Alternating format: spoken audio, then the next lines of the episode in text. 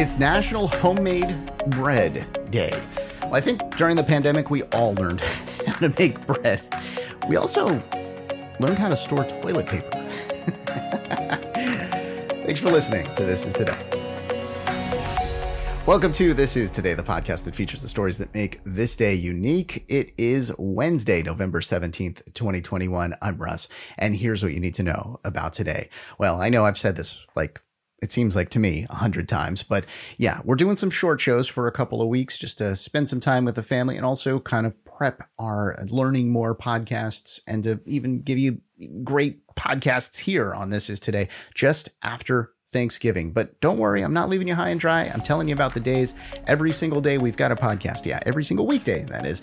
Uh, National Educational Support Professionals Day. It's also National Homemade Bread Day, as I mentioned there in the open. National Take a Hike Day. So spend some time outside. You know, it's going to get cold, much colder pretty soon. So take advantage of this.